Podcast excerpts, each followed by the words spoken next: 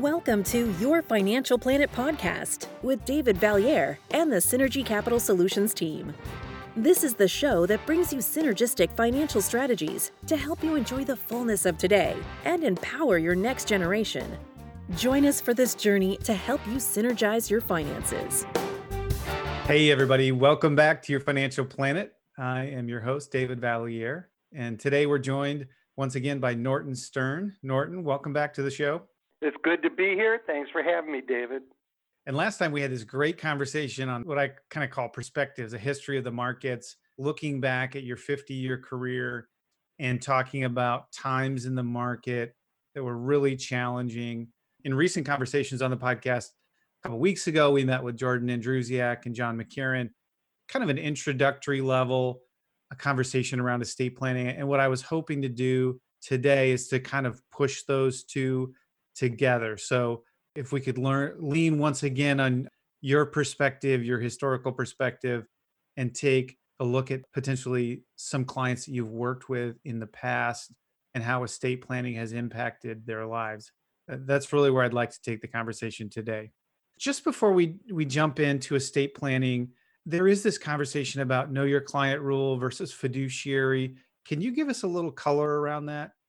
The know your client rule was always for uh, traditional brokers to make sure that clients weren't making unsuitable investments based upon their experience and training and what they were understanding that they were purchasing and what they were investing in, uh, which is a long way from what the fiduciary rule is supposed to be, which is always do what's best for your client, whether whether or not it's in stock picking or everything else that you're advising.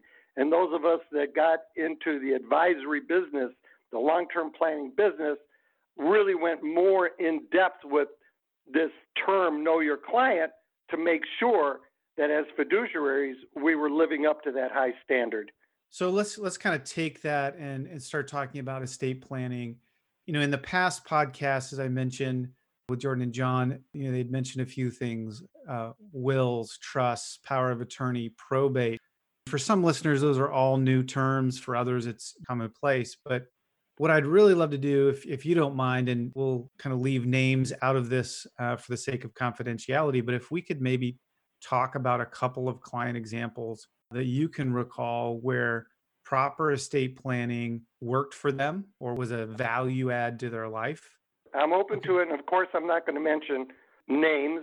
But yeah, I'd love to do it. And it's really funny. It's really interesting that when you talk about a lot of these terms are new to people with your last podcast. I remember when it was all new to me when I was a young 24 year old going out and calling on clients in their homes and starting out with the know your client rule and then learning about all these things that you just mentioned. One one case comes to mind very very quickly when I went to see a gentleman in his home, an older gentleman, and very, very quickly as we sat and chatted, the know your client rule for what it was worth ended after 15 minutes. This fellow was a violin maker, and he traveled to Germany to buy wood for the violins that he made.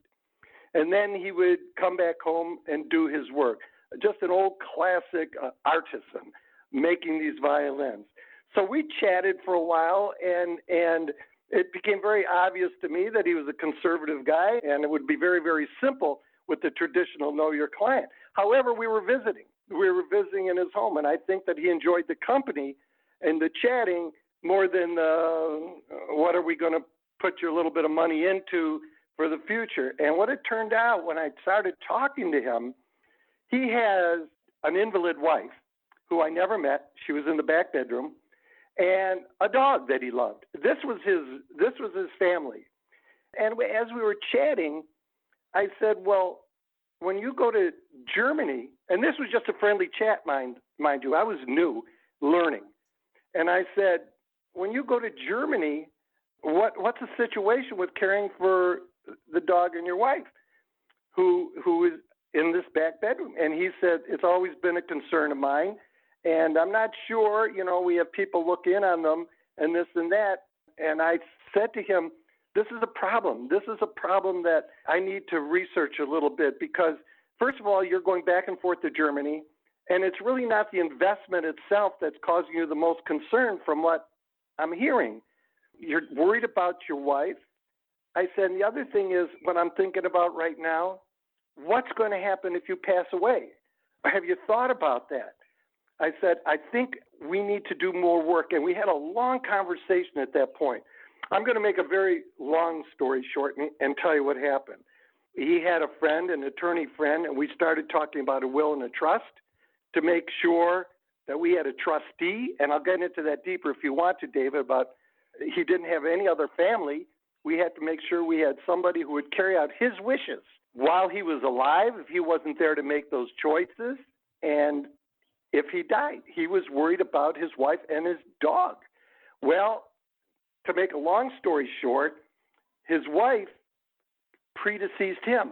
And the trust that we put in place took on a whole new meaning for when he became disabled and sick. His wishes were carried out. What was to happen while he was alive with his assets, and what was to happen after he passed away for his charities, for the care of his pet. And all of a sudden, I was in this business of digging when I talk to people about let's see where we are going forward to make sure we've dotted all the I's and crossed all the T's and not, not just acting as stock pickers.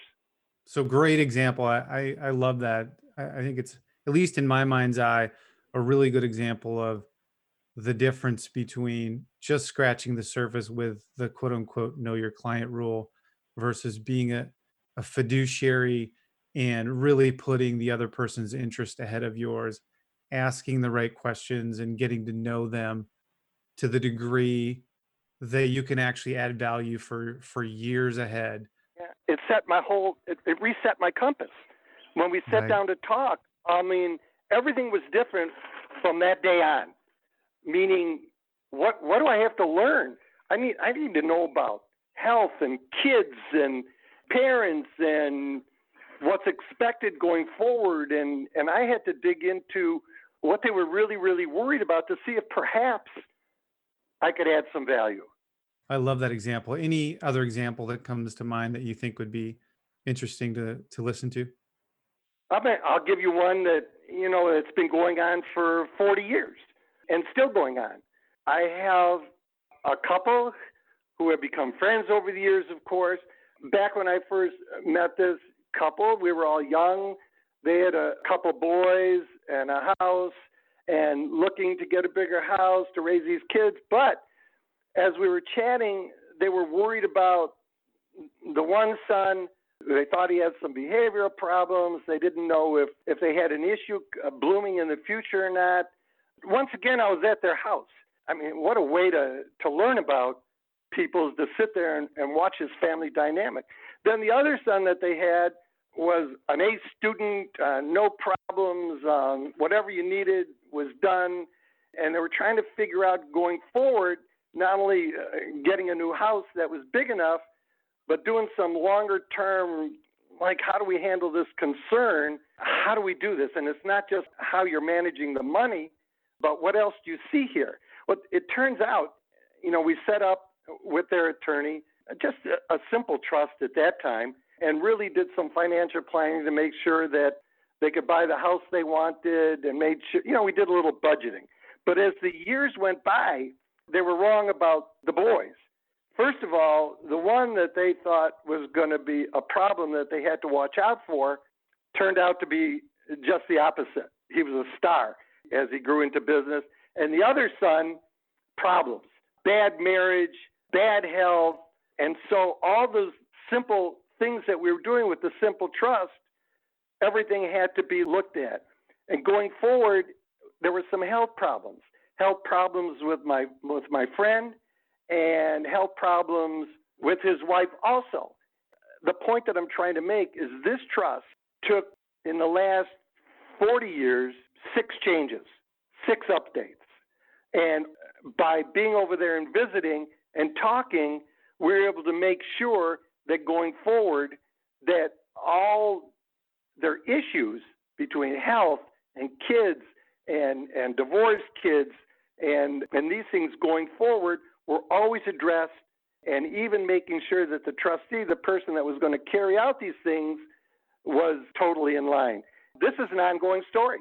I think that this trust will be changed again one or two times as, as we go forward, as this life story unfolds. I was just reflecting as you're talking back to a couple weeks ago, uh, John and Jordan introducing this estate planning, and and one of the concepts that they introduce is that if and when you put an estate plan into place, you should really be reviewing it every five to ten years as life changes. And I, th- I think the story you just mentioned is a really good example of life changes. We don't have it all figured out. What it looks like today, five years from now, can look very different it's a big deal. It's a big deal because if you have a trust set in place, and let's say your trustee is a bank and not some close relative that you trust to carry out your wishes, there's no wiggle room. And if things change, they're going to look at that old trust and go by the letter of that. You can, of course, set up a trust to where the, the trustee has lots of wiggle room. You do whatever you want in these trusts. If somebody, I'll give you an example. Let's say you set up your trust to where you die and you want to make sure your grandkids don't get their money till they're 25 and 30 years old, something like that. But, okay. and you give that to a bank, that's when it's going to happen. Let's say, on the other hand, you give it to someone who knows you well, who you love, who you trust, and perhaps this grandchild at age 21, rather than at 25, sees an entrance into a school or a job, uh, and and that friend says, you know what, we can release funds now, and he can do that. He has wide authority. You can put that in your trust, and you have to know that your your trustee is important, or a bank. It's just who you want to give all sorts of wide range to to act in your behalf. It's an important factor. Yeah, I think it's an important factor to talk about before the trust is written. As as you're talking about that, I'm thinking about positive reasons to have what we call an institution. You you referenced a bank, but really a, an institutional trustee. There's benefits there, but then you've just highlighted some benefits to having somebody that knows the family as well. Knows so, uh, yeah, you. knows knows you, knows knows your family dynamics, understands your intent. So pluses and minuses to both sides of that conversation. For me, my wife is I'm the trustee, my wife is successor, and after that's my son. I know yeah. my son knows me exactly what I would do, and right. that's why I want to hold the reins. I don't want a bank as things change to say, no, this is the way Mr. Stern wanted it done. This is the way it's going to be done. I was curious to talk about kind of the team environment, not just at Synergy, but one of the things we've talked about in the past is working with other advisors. Can you talk a little bit about as we get into this world of, of wills and probate and powers of attorney and trust, how do you historically work with clients, other advisors? It's very, very important that we work with the accountant and the attorney. We've got to be a team, and I, it's not just a team in my office. I'll give you an example. I have a, a young man and his wife, and they had a special needs daughter. They got a divorce. The husband retains custody and remarries. Now, there's no way I can advise this man, his new wife, without an attorney who's very, very aware of special needs trusts, making sure this special needs child is taken care of going forward. I'm just not qualified. I am qualified to spot the issue. I am qualified to spot a potential problem. I'm qualified to say, time we met with the other team members. And and I guess my necessary part of it, my value added is he never would have thought of seeing a trust attorney, getting a special needs trust, uh, making sure we don't know if he's going to outlive this special needs child or vice versa. What happens right. with the new wife? What happened to the biological mom? There's issues there. We need the team. Uh, yeah. What we didn't want to go get into probate. We don't want the court deciding everything that we have the ability to decide. And that's really what probate is. When you fail to leave a will, when you fail to leave a trust, you're telling the court, we trust you, you take over here. That's probably in most of the people we take care of not what we want to happen. There are times when things have to get probated. There are times when you need a trustee, but you got to think about this, especially when you're talking about taking care of minor children. Think about that. What right. happens if you've got a couple babies and and you're both are killed in an auto accident, God forbid, who do you want raising these kids? And have you left enough money for them to raise those kids? Think about how important that is. You have a good friend and say, Well, you raise my two kids, one with a problem. And by the way, I don't have that much money to help you out with. Think about that. That's all part of the of the thing that I can help with. I want to throw in one thing that has nothing to do with what we're talking about. In in past when we've spoken and now everybody's worried about the market. I, I, want, I don't want to leave this thing not tied up with a bow as far as what I want people to know. Right now, everybody's worried about this roller coaster of a ride the market's going on and worried about their own security. I want to wrap up this one segment with in my 52 years, I've never seen a case where a market has ruined someone's plan. I've never seen a case where a recession or depression has ruined our plans. I have seen a plan ruined. And it happened with a client because of the lack of long term care. When these folks both needed 24 7 care, years ago, when we mentioned long term care, they didn't want to pay the premium. And their plan imploded not because of the market, because 24 7 care for years ate up everything except their house itself. And I know this isn't what really we were chatting about today, but I, I feel like in this time when people are checking these podcasts for advice, that they know I'm not as worried about this market as I am about not having life insurance, not having long term care. As much as we hate paying those premiums, I'll tell you what, if it's necessary, you thank goodness that you had it.